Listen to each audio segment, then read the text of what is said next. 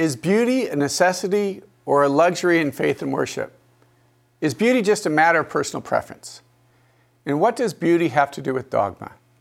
Join us today as we explore these questions and more with Stanley Konopka, Assistant Principal Violist with the Cleveland Orchestra. I'm Father Dave Pivonka and I'm President of Franciscan University in Steubenville, Ohio, and you're watching Franciscan University Presents. Please stay with us.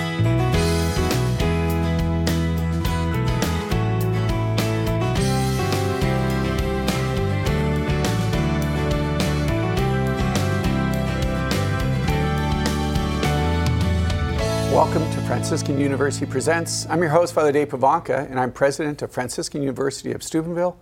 We're talking today about art and beauty in the Catholic tradition. I'm joined by our panelists, Dr. Regis Martin, professor of systematic theology here at Franciscan University, and Dr. Scott Hahn, the Father Michael Scanlon professor of biblical theology and evangelization. Got it all here at the university. And we're pleased today to welcome Stanley Konopka.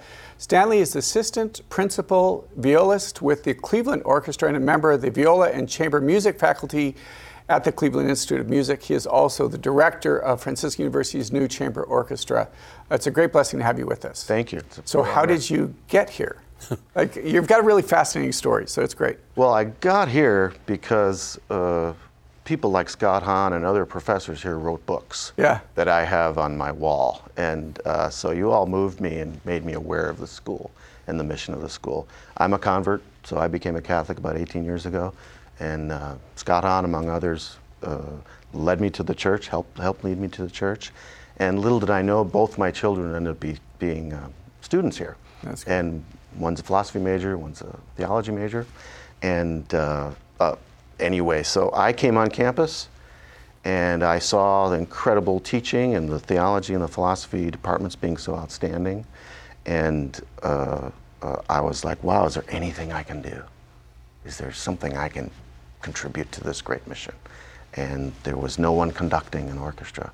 And I said, well, maybe I'll try to drum something up. That's right. And now we have uh, a chamber right. orchestra. Over lunch at Bennigan's, and now we. That's right. yeah, That's right. That's great. Yeah, exactly. Well, maybe just a story of, of growing up and, and how it is that you came to be, honestly, a world class musician and, and, and being able to now speak about the beauty that is in music and how that can lead individuals to God. Yeah, when I was uh, nine years old, uh, huge trajectory change for my whole life. Uh, my father was a huge part of that. Um, we moved to a part of Chicago where all justice was served via bare fists, and it was a very, very rough neighborhood. Uh, when I first moved in, I had a bunch of kids come to my house to see how many, how many push-ups I could do and how hard I could punch. Um, so anyway, that was traumatic, and that was uh, really disastrous. Um, not long after, my parents got divorced. So I had that trauma and drama in school, and then I had trauma and drama at home. And I was there um, as the eldest of t- two brothers and a sister, kind of functioning as a father a little bit because my father was out. And nine years old, that's a little young Yeah, yeah. to do that. Um, so there I was with everything breaking out from under me. And my father gave me something I hold to this day. He said, Son, if you, and I get choked up here Yeah, yeah. thinking about it, if you read the Bible, you will gain faith and you will be able to have something to hold on to. So I had my children's Bible with my pictures, mm-hmm. and I just kind of pawed around looking for something I could understand. And I've tripped up on the Proverbs. So I wish I had the book now, but I underlined so many. Trust in the Lord with all thy heart, you know, and I would just make that a mantra for myself. So jumping out of a broken family into nothingness, the image of 9 11 and people coming out of their skyscrapers is mm-hmm. what comes to mind today. Mm-hmm. I jumped out into the arms of our loving Heavenly Father. Mm-hmm. That's a- an extraordinary story. it's extraordinary more even now as I look back. So you never learned how to fight, but instead you steeped yourself. Oh no, I did. Scripture. I'm not done with my story. Oh, oh, my oh. father wasn't done with me. So, uh, so anyway, as I was reading the scriptures and, and having this experience, it was like, oh my gosh, God is real. Of course, I began to pray, and he'd answered none of my prayers. He answered them in a way I could never have conceived of the question. He answered me with with truth and goodness and beauty. Hmm. So the first was beauty. So I began violin. In Chicago. In Chicago, believe it or not. No, Chicago's a yeah. So I, I started. I started my violin lessons at that point, and this, you know, with my faith, which was brand new, was this faculty that I could now see not only the meaning of Scripture, but I could see the meaning of beauty. Mm-hmm. So it was uh, a, an amazing experience to be in such a, you know, tumultuous situation. Yeah. But via the Holy Spirit, through violin, exposure to great composers, I began to compose music myself. Um, and I also was an artist, so I had actually a full scholarship to the Art Institute of Chicago. So I was studying art. So I had all those elements there, and uh, and then my father um, signed me up, which is, did not want to do this, to a boxing club. Oh, Speaking of fighting my way through. So, but what that gave me was self discipline, Yeah. self control, perseverance, patience. And Um, a certain physical confidence. Well, that was the secondary aspect. I mean, to anyone else, I think they would have thought of it as like, That's oh, good, I could yeah. really, you know, I had a fist fight with the toughest kid in the school in the middle of the classroom, and the teacher came and moved all the chairs and. Uh, Just let it happen. Oh, no, that the parents were as much on board with this sort of ecosystem as as the kids were, because that's why it was that way. But but anyhow, so uh, that boxing gave me those virtues. So there's your goodness. Yeah. And then finally, the truth, of course, of Holy Scripture. God, that's so, amazing. uh, uh, that took me up about 40,000 feet. I saw myself, I saw my parents, and I saw so emotional for me. I'm sorry, Yeah. but I saw how the context around that divorce, everything built up to it, other family members, etc., and the wisdom coming from Proverbs, and of course, eventually from the Gospels, and, and everything else I read. Of course, I look back and I see the three transcendentals. Of course, but of that's course. what God's well, that, answer that to my prayers. vantage point uh, from which you now see everything Mm-hmm. truth, beauty, goodness that has stayed with you all Oh. these years. Absolutely. I mean, of course, that's they're eternal. You know, they're transcendent, and uh, so yeah. I mean, my whole f- faith life, um, which started as evangelical, um, was really building on those three areas. Um, yeah, continually to this day. That's breathtaking. Yeah.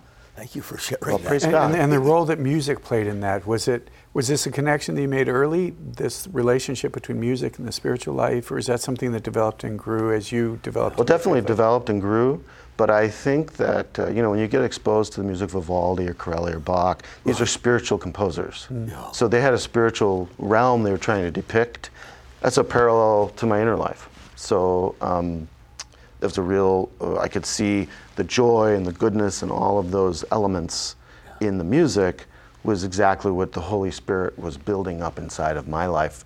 And you know, and you remember, it's the context that was just completely out of control. So I was uh, really blessed to have music. Never mind the fact that I could express myself, you know, as an outlet.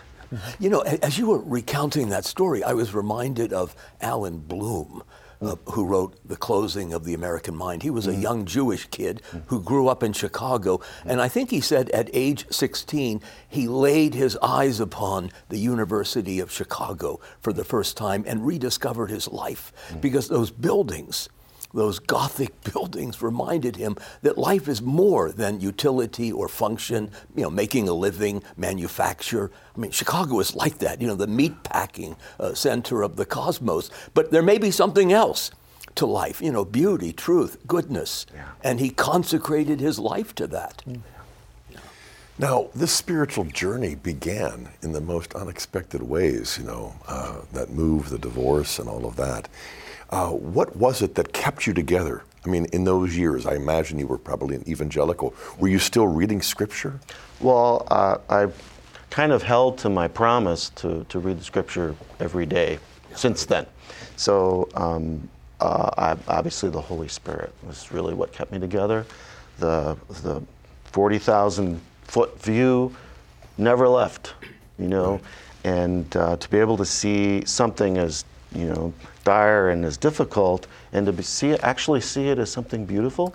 I saw that that start, I actually began to see the beauty of it because I could see the big picture. And of course, ultimately, it led to uh, seeing the most, the ugliest thing which, you know, the most scandalous thing, which is the Passion of Christ, and seeing that as the epic, iconic yeah. example of beauty. Right. You know, so all of a sudden you realize that where you think God has forsaken this place, Right. Yeah. there's no end to the. Yeah, yeah, So God is really able to draw good out of evil. You owe your father a, a great debt of gratitude. Oh, I, I, imagine. I think, uh, I, I don't know what I would have done. Yeah, God yeah. really used him. yeah. I mean, despite the continues to- disaster of the Oh, for sure, He gave sure. you advice that was indispensable. You would, Absolutely. you, pro- you would not be sitting here. w- That's exactly that. right. You talk about how, how beauty in music um, reveals God. It's kind of this portal, this entry into God. So can you speak to that? And also, in, we talked about this before, is when you're with individuals, my guess is when you were growing up with music and you were experiencing that, people around you were not necessarily experiencing that. Correct. So how do you, yeah, how do you, how do you navigate that? That you're able to talk about the beauty of music and God, and and uh, somebody else just plays a piece. How does that work? Um, well, for sure, back when I was nine, there was no um, no fellowship whatsoever. I felt very much it was it was me, my Bible, and God for a period of time. Um, but but of course that led beyond that. Um, uh, uh, there's a lot of music that we play that again is spiritual music, and yeah, I think it really without that faculty that I mentioned, there's a lot we miss. Yeah.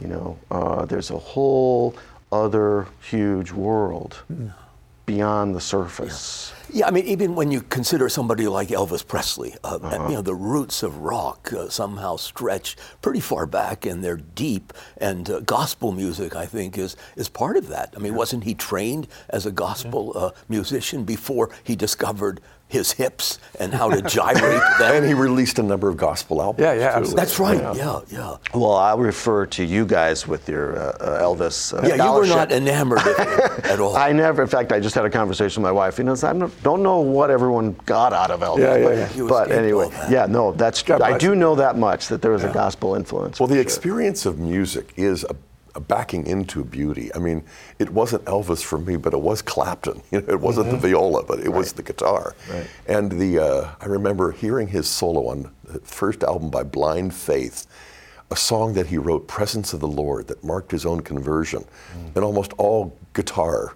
lovers identify that as his single greatest guitar solo.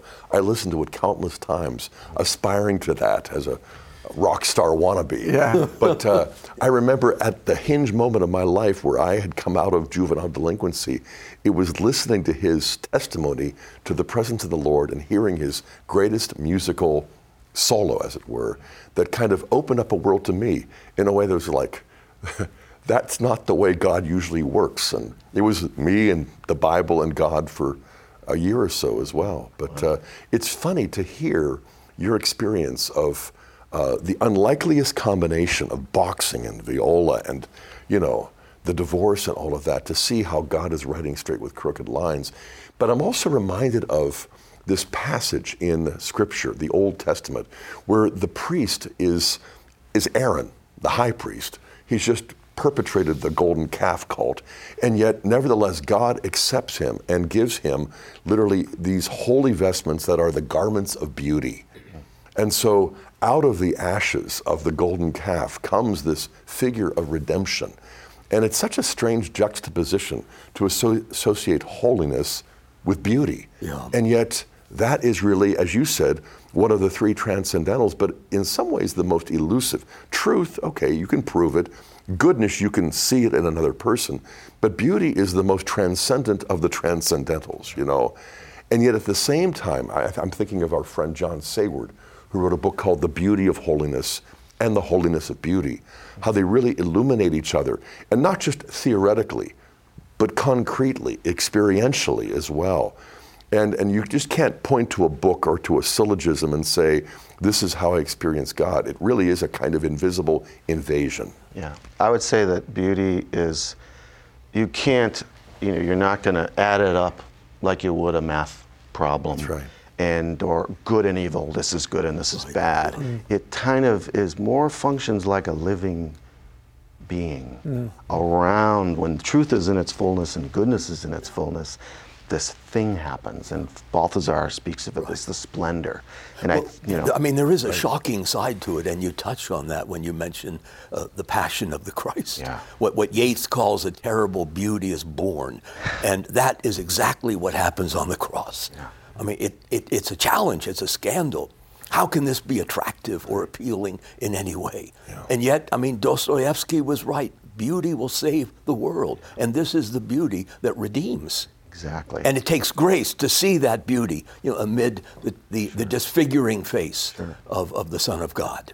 And I think beauty is a, a great entry point. You know, you may not even have that faculty quite yet, but we all respond to it. I think we all have the image of. God in some degree, so we have this resonance. Even the atheist, I think, Exactly. turned on Exactly. by something beautiful. And, well, and I think you know, I think Father Robert Barron. That's one of his mantras. Is beauty and evangelization is really the great first spear point. That's it. Yeah, yeah. And with the, you know, we'll get onto it, but the in liturgy, if we can have beauty, because it's evangelical function oftentimes with young mm-hmm. people, have that really thought about. Amen. Uh, We have much more to discuss, so please stay with us on Franciscan University Presents. Let's hear from other voices at Franciscan University of Steubenville. I think that art and beauty are essential for higher education because beauty radiates truth, and we can't fully understand truth without beauty then. And beauty is one of the three transcendentals, which are truth, beauty, and goodness. And without them, we can't fully understand what God has to offer us. When you see the world through a Catholic lens, you see God's hand at work in human history. You see the true, the good, the beautiful. Franciscan University of Steubenville's Master of Arts in Catholic Studies is an online program that offers courses in literature, biology, art, theology, psychology, all taught from a distinctively Catholic perspective so you can see the world with Catholic eyes. Find out more about the Masters in Catholic Studies. Go to franciscan.edu/mcs.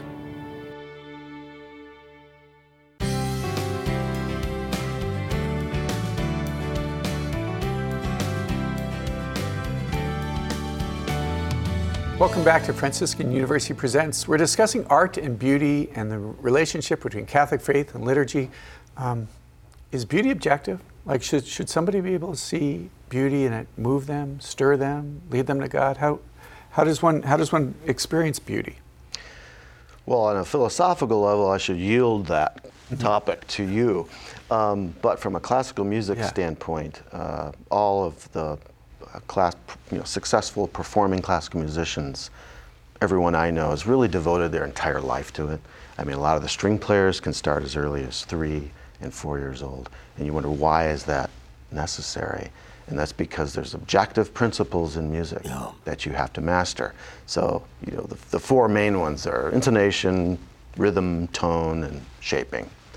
All of them are ruled by objective principles. Mm. Intonation is the way the cosmos works, it's the way matter vibrates, and you have to align yourself absolutely perfectly in pitch. That literally, you never stop working on that. And Aunt Sally's singing the the you know the psalm and she's got a great vibrato and it's very musical but she's flat the whole time. There's nothing you can do. It's ugly right? Um, so that's something that takes literally it's arduous task. Um, second thing is rhythm. And what is that? That's simply the even fractionalization of time. You're lining up your time. So i call it the truth which is the metronome so you know, you're practicing with the metronome and that thing just gets faster and faster or slower and slower. Of course it's us. Being able to really create that inner rhythm that's an objective reality in beauty. You don't have that. You don't have beauty. Tone same thing. You'd think that'd be a little more subjective. Is it warmer? You know you can use you know there's some flexibility with that but still it's ruled by clarity and warmth and all these things that are really you know kind of transcendent. Um, so anyway absolutely there's an objectivity to beauty You know, my, my children uh, were raised on the violin, and for some it didn't take. but when you don't hit the right note in the right way, it's very painful. Yeah. I mean, the, the violin is pitiless. Uh, and, and so that testifies to a certain objectivity. It's got to be there. If it isn't, it's hideous uh, to have to uh, listen to that, to endure that kind of torment. Yeah, yeah, and uh, to be a string player, particularly, and a violist, viola is the worst Is that right? Oh yeah, because it's too small for the pitches. Okay. So it whines and groans. Oh. You're constantly in a war with your instrument. That's so fun. Um, no, it's absolutely true. Yeah. You know, but you ask the question is uh, beauty something that is objective or like most people think today, you know, beauty is in the eye of the beholder. It practically defines what we mean by subjectivity or just mere subjectivism. You know, it's like, what pizza toppings do you prefer? You know, but in fact, in the Catholic tradition, both philosophically, theologically, as well as liturgically and sacramentally. Beauty, you know, there is a whole discipline or a subdiscipline within philosophy known as aesthetics. And there is a philosophical aesthetics. Von Balthasar, of course, has sort of refined a theological aesthetic. But the idea of metaphysics studying being, but being is convertible as truth to the mind, as goodness to the will, and as beauty to the soul and to the heart. And it uplifts us every bit as much as truth does, but in a different way. But it isn't like non objective. Uh, if there's any clear demarcation or, or line of division between the perennial philosophy of Aquinas or Bonaventure, going back to Plato and Aristotle, and everything since Immanuel Kant and Hegel and Nietzsche, it's beauty. Mm. You know, because for postmoderns, the idea of beauty being real and true and objective and universally accessible, I mean, that is pure mythology. Mm-hmm. Whereas retrieving this, I think, in some ways, is for Catholics in general, but especially Catholic institutions of higher learning like Franciscan. It isn't enough to just teach it in philosophy. You have to experience that as well to recognize that nature, you know, that harmony, proportion, and all of the criteria for authentic beauty, these things are not just knowable, but they need to be experienced, you know, mm-hmm. Vivaldi, you know, but also in the Mass. I remember, you know, in particular, it was just uh, Marian art, Botticelli. Before I was even Catholic, I'm like, dang, we don't do art like they do. you know? and she is the blueprint of the divine communicated to the finite, to the human, through beauty. And uh, we haven't really begun to recover that nearly enough. You know, uh, the, the perfect illustration of the point that, that you all are making is found in C.S. Lewis, The Abolition of Man. He tells the story that Coleridge uh, tells. Two guys come to uh, a, uh, a waterfall, and one of them says, You know, this is really sublime. But the other guy says, No, it's just pretty.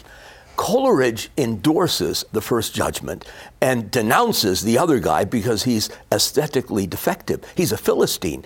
That waterfall demands a kind of response. What, what uh, von Hildebrand would say is a value response. There is beauty inherent in that waterfall. And if you don't see it, uh, you're sort of as pathetic as a monkey. Uh, and, and you are to be pitied. But we're not going to enshrine your insights uh, at uh, the Metropolitan uh, Museum of Art. Right, right, absolutely. I've, I've always loved meteorology.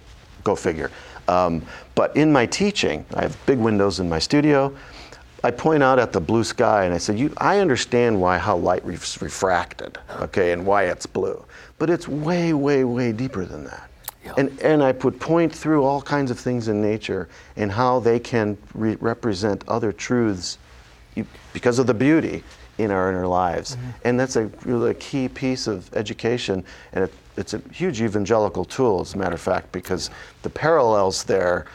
That world, at least in great music, does not is not a relativistic world. Yeah, and that's one of the things that, that I think is important, and you've mentioned it, and it's what we're encouraging the students here, is to experience that.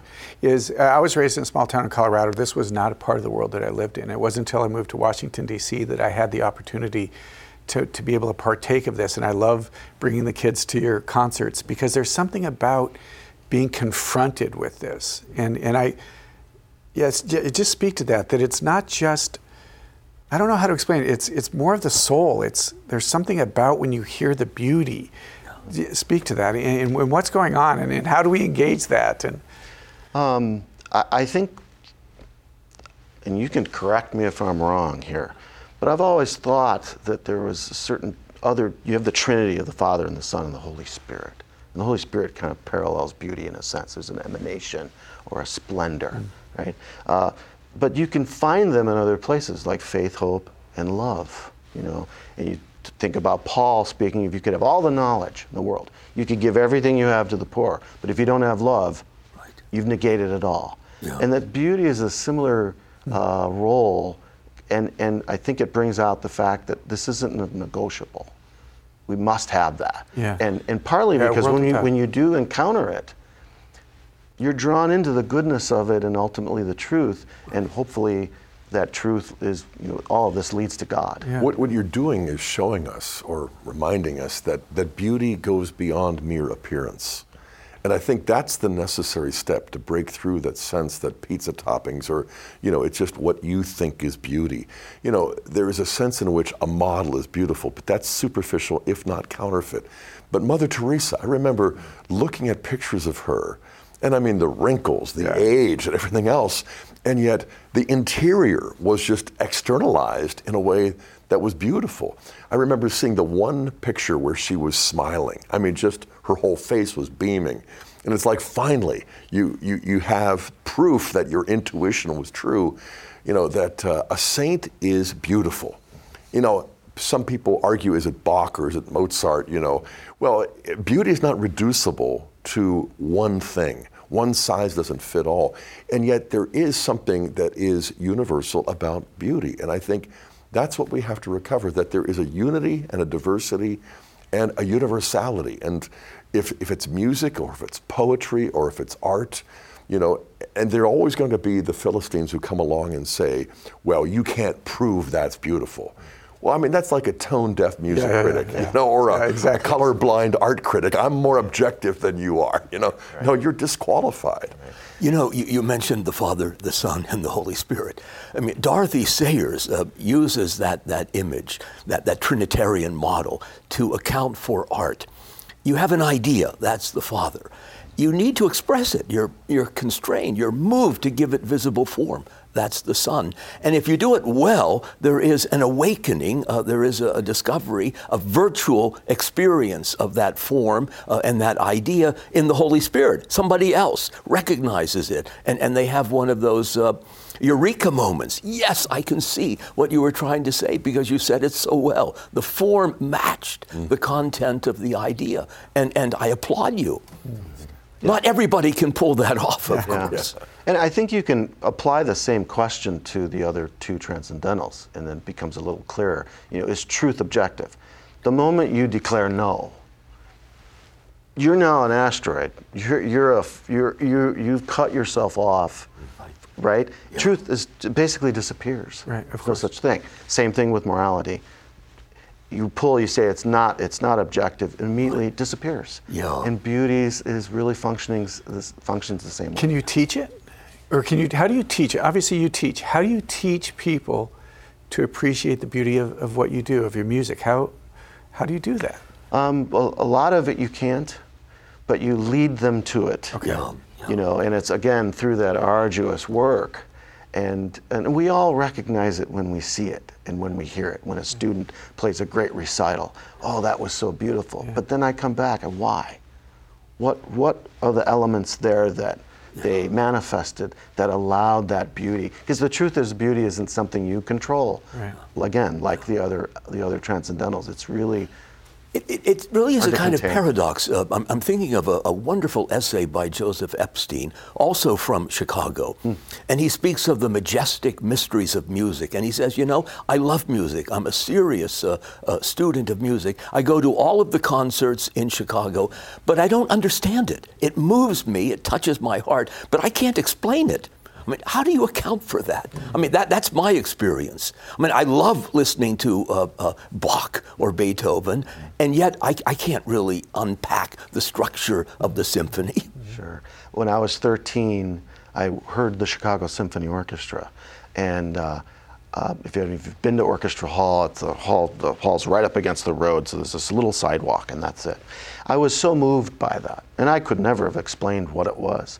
So moved though that I, I look back and I'm astounded that this actually happened, but it actually did. I was out on that sidewalk bawling, praying to God that I'd be able to do that someday. How, how old were you? 13. Oh, my So it, at that point in time, I knew that I wanted to participate Yeah.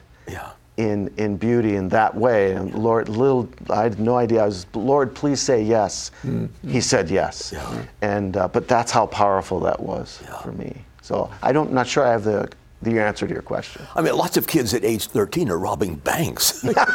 I would have been if it wasn't for present the Holy company, yeah, Spirit. anyway. But I think there's something to that. It's when, when I listen to people who are sharing their relationship with the Lord, it's often ineffable. They can't. It is, They can't. yeah. They, they, it, it's like, it's like, it's like, it's like. But there's just something about it that's profoundly beautiful that that opens, I think, ourselves up and, and actually heals us and, and restores us and makes us and I think it- refreshes us. Yeah, and I think it'd be uh, uh, unfortunate if we could always give the explanation. Yeah, I think yeah, The fact that it's right. a divine It's mystery, origin, yeah, yeah. It, it makes sense that it would have that mystery. Right, because you can you can just you just talked about the tone and, and all that. You can explain that to me, and it's like, oh, okay, that's fine. But Right. but I don't understand. I mean, I, in print, but to listen to something that it's all comes together is there's something about that. I mean, isn't it sort of Pharisaical to think that you can explain it? Remember, I mean, in the New Testament, the Pharisees had already figured out Jesus. He was a problem they solved. He wasn't a mystery. Uh, they weren't hungry for the word. I mean, the words that he spoke were like stones. They just sort of fell into an ocean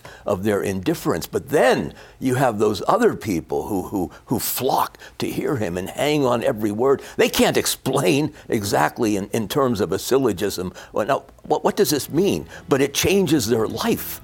I can't live without him. Amen. Just one moment. sure. Uh, stay with us, and we'll have more with Franciscan University presents. I think that art and beauty are essential for bringing people closer to Christ because beauty disengages us. It allows us, us to leave ourselves behind and instead en- engage with Christ. It puts us in a position of wonder and it allows us to experience the invisible through the visible.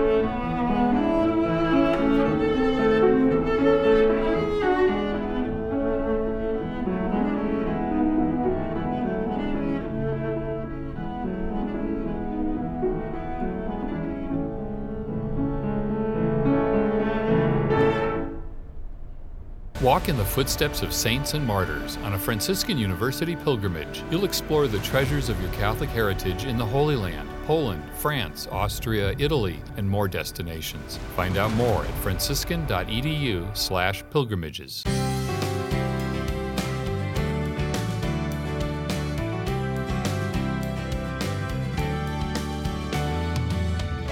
Welcome back and thank you for joining us. We're watching Franciscan University Presents, which we record in the Com Art Studio here at Franciscan University in Steubenville.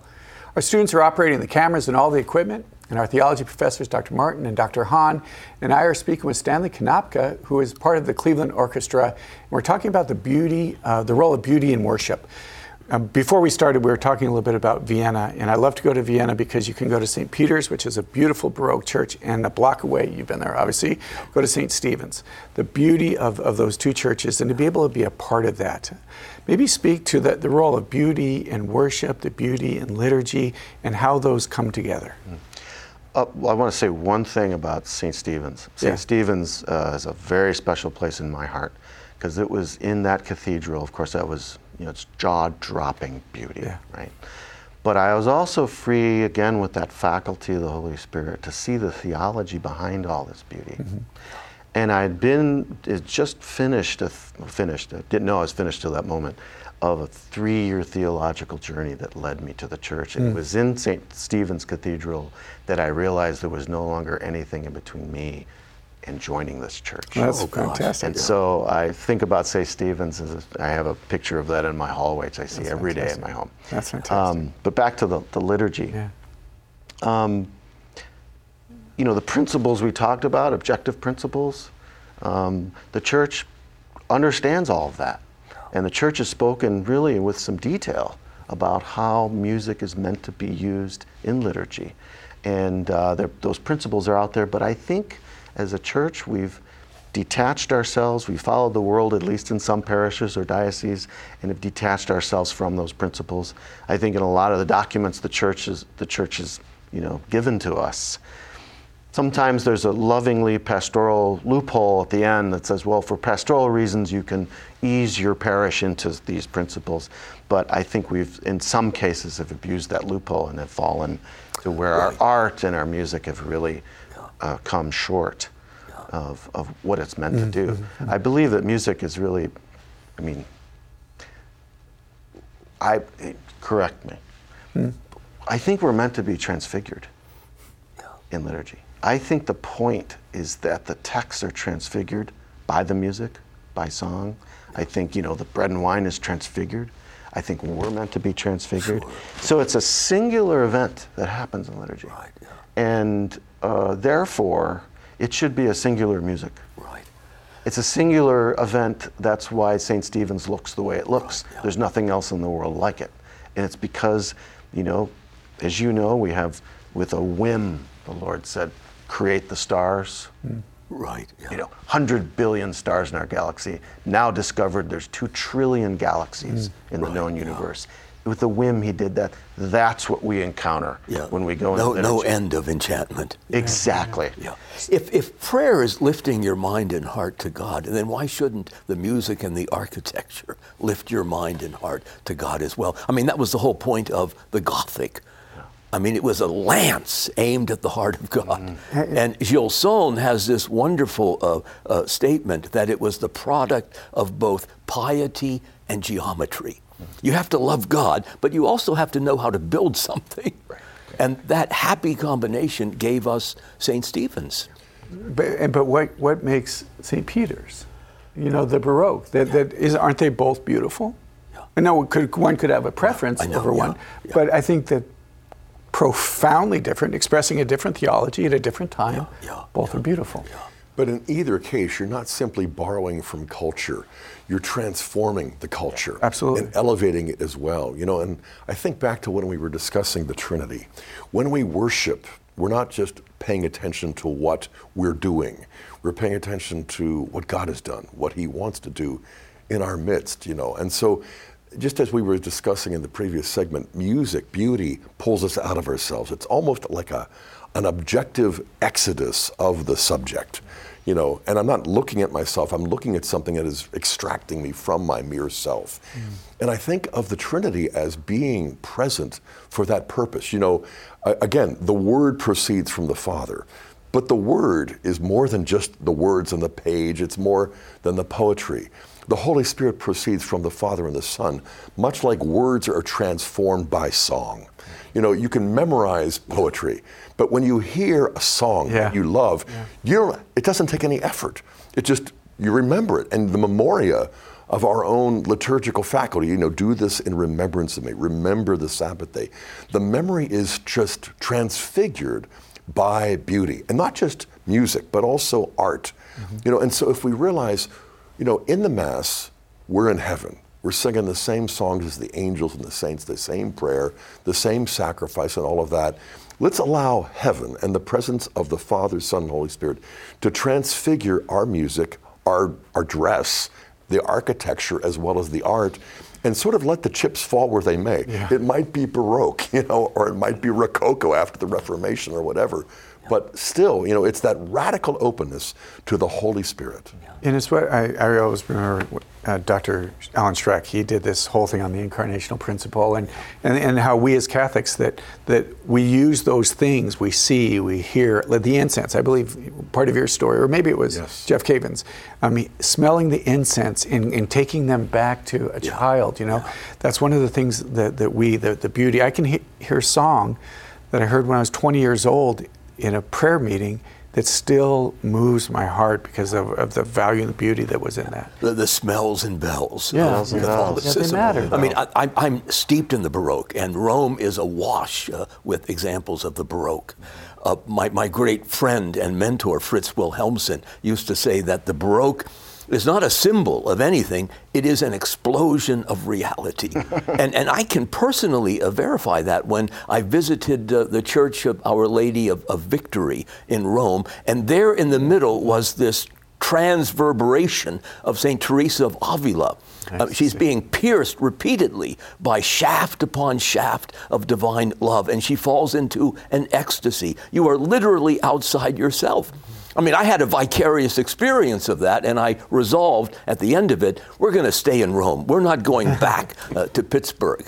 Yeah. yeah. A, a, fr- a, friend of mine uh, who's a, a, sacred music scholar, Adam Bartlett, I don't know if you're familiar with him, but he explained it in a wonderful way in terms of the role of art and music. And he's, you know, with the, the liturgy is the source and summit. So the summit's the beginning of that picture of the mountain of the church. Mm. And you have the bottom of that mountain, which is the culture at large. And Catholics need to not run from the world, but they need to take their art and, and raise up the culture, which is what we saw. You know, the church has done that for centuries. We need to re-engage and be a part of that. Then you have the next realm, which is evangelization. Well, that's a different function. The art should take a different nature because it has a different objective, and we all, I think, have been exposed to that uh, where you know music bring us to Jesus or yeah. what have you, and then you have the devotional, which is further up the mountain. Yeah. Right. Which is we all know what that is. You know, praise and worship. I think functions beautifully in that. Um, the common denominator among all of them is that they're personal expressions. Mm. Yeah. Right. They're coming out to, from us to God. Yeah. And that's wonderful. And these realms bleed into one another. But to what you said, Scott, when you get into the liturgy, again, it's a totally singular event. Mm-hmm. It's not really a personal expression. It's actually not even, even an evangelistic thing. We're joining in with the song of Christ to God. And it's something that, that's I think my son alludes to, is that it really needs to come from, the last thing we want to do is take a dollop of the culture at large right, and right. dump it up on top of our liturgy. Yeah. And that, unfortunately, is what does happen. Yeah. But if we can understand the liturgy for what it is, as artists, as musicians, as music ministers, I think it's really going to be mm-hmm. transformative. It's essential that that mm-hmm. happens. Well, a culture that has become depraved and celebrates the ugly is yeah. the last thing you want to uh, import yeah. uh, into uh, the observance of divine liturgy. Yeah. I mean, that would be an insult to God, and it certainly doesn't do justice uh, to uh, the longings of the heart uh, for transcendence when I've been to services, you know, Protestant services and Catholic services, you know, the next step in that liturgy would be to have, um, you know, uh, clouds of what is it, the frozen ice, you know, the ice, uh, right. to come out and have lights come on and the and the rock band. And, you know, it's really astounding what where we've how far we've gone. A real profanation. Yeah, yeah, and that would be an example of. But you've given us a kind of reason why that can be used by God because mm-hmm. to reach people, I mean, God stoops down in divine condescension Absolutely. to wherever we are. And I remember in Young Life back in the 70s, you know, the music that was popular was what was adapted for reaching our hearts as high school kids. But as you move from the temple, you know, as you move through the temple from the court of the Gentiles to the holy place, to the Holy of Holies, you're, you're suggesting that praise and worship can also be something of an encounter with God, especially in paraliturgical meetings where you're praying and you're, you know, uh, entering into that kind of thanksgiving. But there really is a sense in which the Holy of Holies is not the liturgy we want, it's what we need, mm. whether we want it or not. And you know that sort of personal extraction, you know, where you have to transcend yourself, and then in the process, you discover something so much more important than yourself. You know, I, I can practically map that onto my own life experience from Protestantism to Catholicism to experiencing a kind of liturgy that is not timely but timeless. Mm-hmm. And I, I, just I have to say that has a capacity to transform me in a way that I can't verbalize. I can't express it. I'll come out of that and say, whatever that was, I can't explain, but I, I'm drawn magnetically back again and again. And you see that journey in your own life of how the Lord used different places to bring you to there. That's right. Yeah, yeah. And it was never reducible to liturgical politics right, right, or right. debates. Exactly. It's just like, you know, arguing about, you know, um, your wife's beauty with somebody else who thinks his wife is more. It's like just time out, Yeah. you know. Uh, God is calling us. Let's respond. Yeah.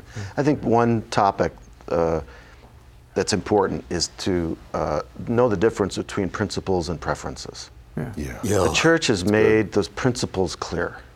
And so if we're actually devoted to those, prin- those principles and not our preferences, I think that it resolves a lot of conflict. You know, uh, on many college campuses, Catholic campuses, you have the, the praise and worship crowd and the, the trads, you know, or whatever. And that's a chasm, all of these divisions, whether you're dividing the Holy Spirit from the body of, you know, Christ, any of these trinities that they fork apart, you can talk about that forever with TOB, theology of the body, how Yeah. it's all diabolical. So anytime any of these uh, things that are facets of one, break, yeah. it's the, evil's constantly dividing it. So anyway, I mean, I would be remiss if I didn't just invite you to just share a little bit about your experience of working with our students and, and what that's been like for you, if you ah, it's um, I. I don't know where to start. That's great. I think with all my experience with the orchestra, I've taught at Cleveland Institute of Music for, for 30 years as well. Um, it's really the culmination. That's so fantastic.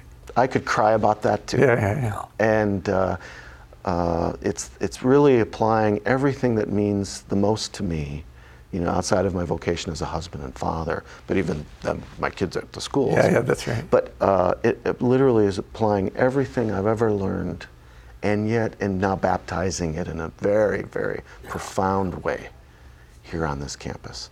And to join forces with people like you, the mission like this, Mm-hmm. is one of the greatest callings of my life. And so it is, I don't, that's the best I can say. It's just so fulfilling. Well, that's the highest possible praise I think you could heap upon our students. I've been here 30 years and I've never heard anybody wax so lyrical about our students as you just have. It's really, uh, uh, it's really inspiring.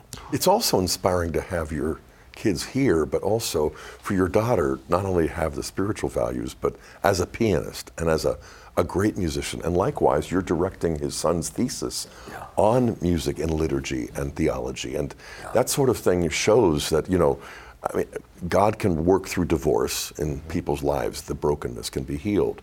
But for your marriage to be that important, for your family to be that important, I think the students really get the spillover effect of that because when we teach, we really are parenting in a way that is not reducible to the biological or the social. But it's, it's, it's great to have you here as a colleague. It's also great to have our students get to have this experience of beauty. Well, I'm moved by them. Yeah, no, it's been a great blessing. The first time we met, you said one of your goals was to be able to have an event at the end of each semester, which has been a great delight. So, uh, next, our panel and our guest will share their final thoughts on beauty in Catholic tradition. Please stay with us.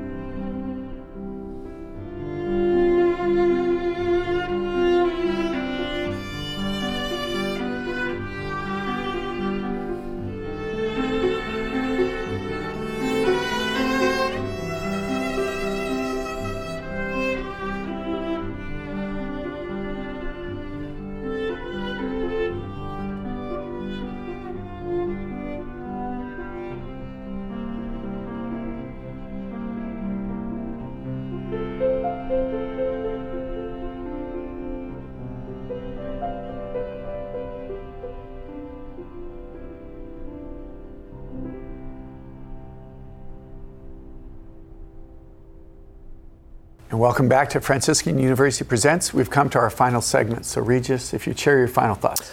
Oh gosh, I'm I'm no end of grateful uh, to you, Stanley, for coming. Uh, I'm, I'm just really moved by, by the example of, of your life and the fact that your work seems to be an extension of that life. It's really vocational, uh, and uh, it, it's deeply consoling uh, to hear this. Uh, one of my heroes is uh, Romano Guardini, who wrote a book on the liturgy. In fact, he helped spearhead uh, the great reform of the liturgy beginning uh, in the 1920s, which bore fruit at the Second Vatican Council. But uh, Guardini sort of rediscovered his faith uh, at Mass in the liturgy. It wasn't so much um, the syllogisms of St. Thomas. In fact, he wrote his dissertation on Bonaventure, which got him sort of disqualified from teaching in the seminary because he wasn't a Thomist. But it was the liturgy that really saved him. And he said, Here at least you are free to lose yourself in a kind of freedom, a playfulness uh, uh, with God, wasting time prodigiously at prayer.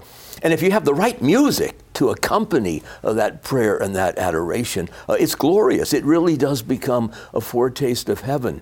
I'm, reminded of, of a movie that, that really shaped uh, my, my life, uh, Chariots of Fire. I don't know if you've seen that, but, but the, the young kid whose sister wants him to leave uh, the world of sport and come with her to China and, and peddle Bibles and, and evangelize the heathen. He resists, not because he doesn't want to do it, but right now he wants to run. And she says, Why do you want to run? And he says, Because when I do, I feel God's pleasure. Mm. And the liturgy confers that pleasure. Mm. I mean, Guardini has a chapter on the playfulness of the liturgy. There's a sense in which it doesn't really have any purpose. It's meaning. It's like a kid playing uh, blocks or building castles of, of sand at the seashore. What is this for? It's not for anything, it's just life. I'm, I'm celebrating life. And don't stop me. That's beautiful. Good. Thank you, Regis. Scott. Wow. I too want to echo that gratitude and say thank you.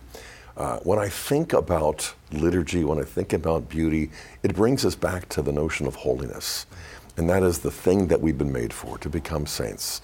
Without holiness, no one will see God, you know, Hebrews 12, 14. So strive for it.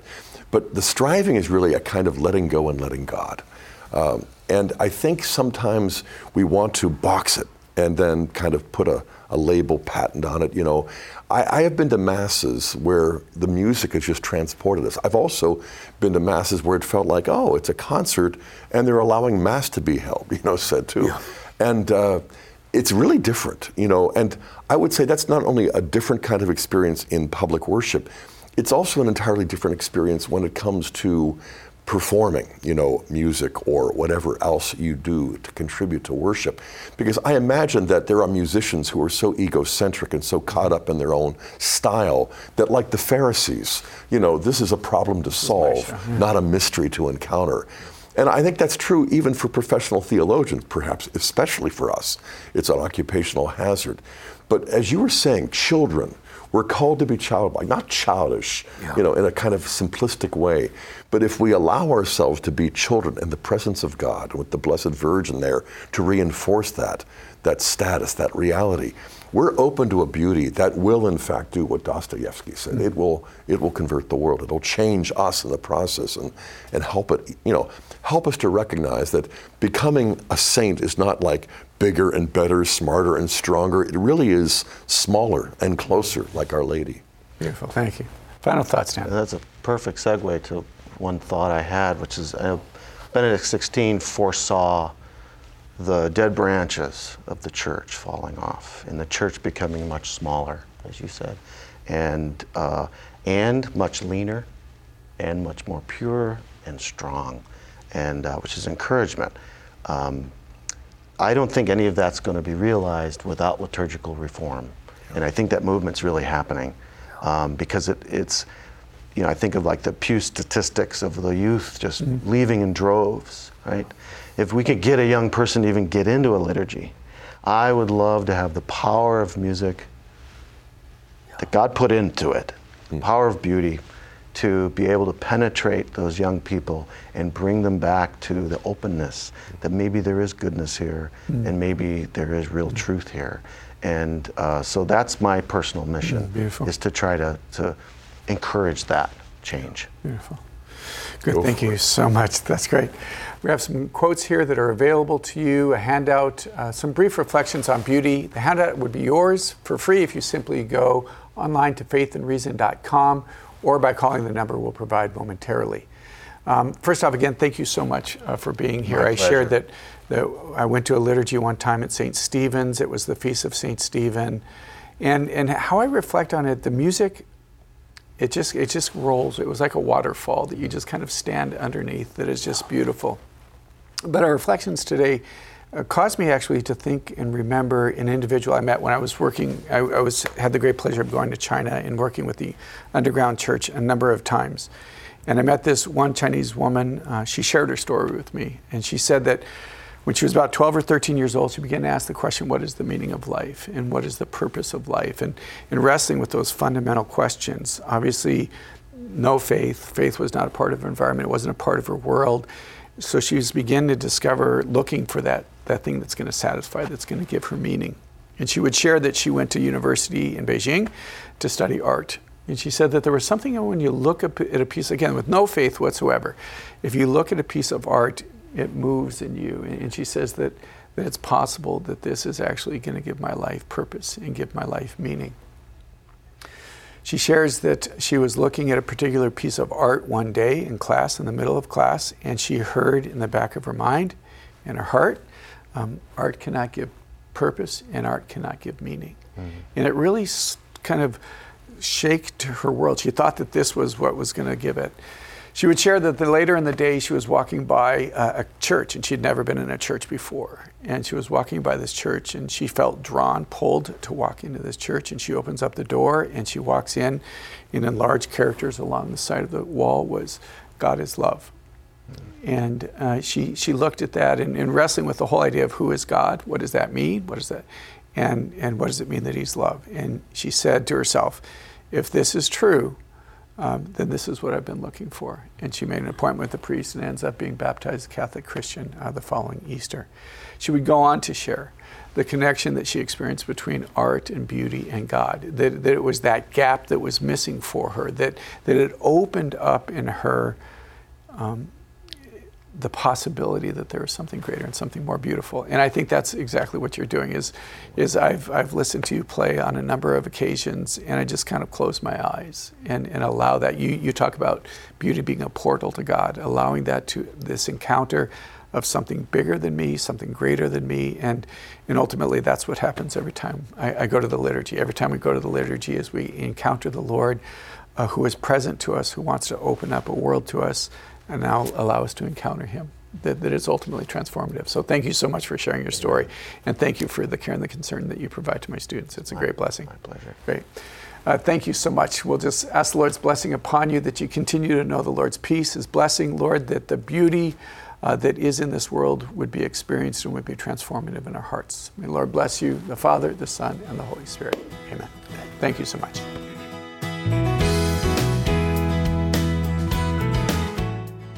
Download a free handout on today's topic at faithandreason.com/presents. You can also watch past episodes of Franciscan University Presents or request the handout by emailing us at presents at franciscan.edu.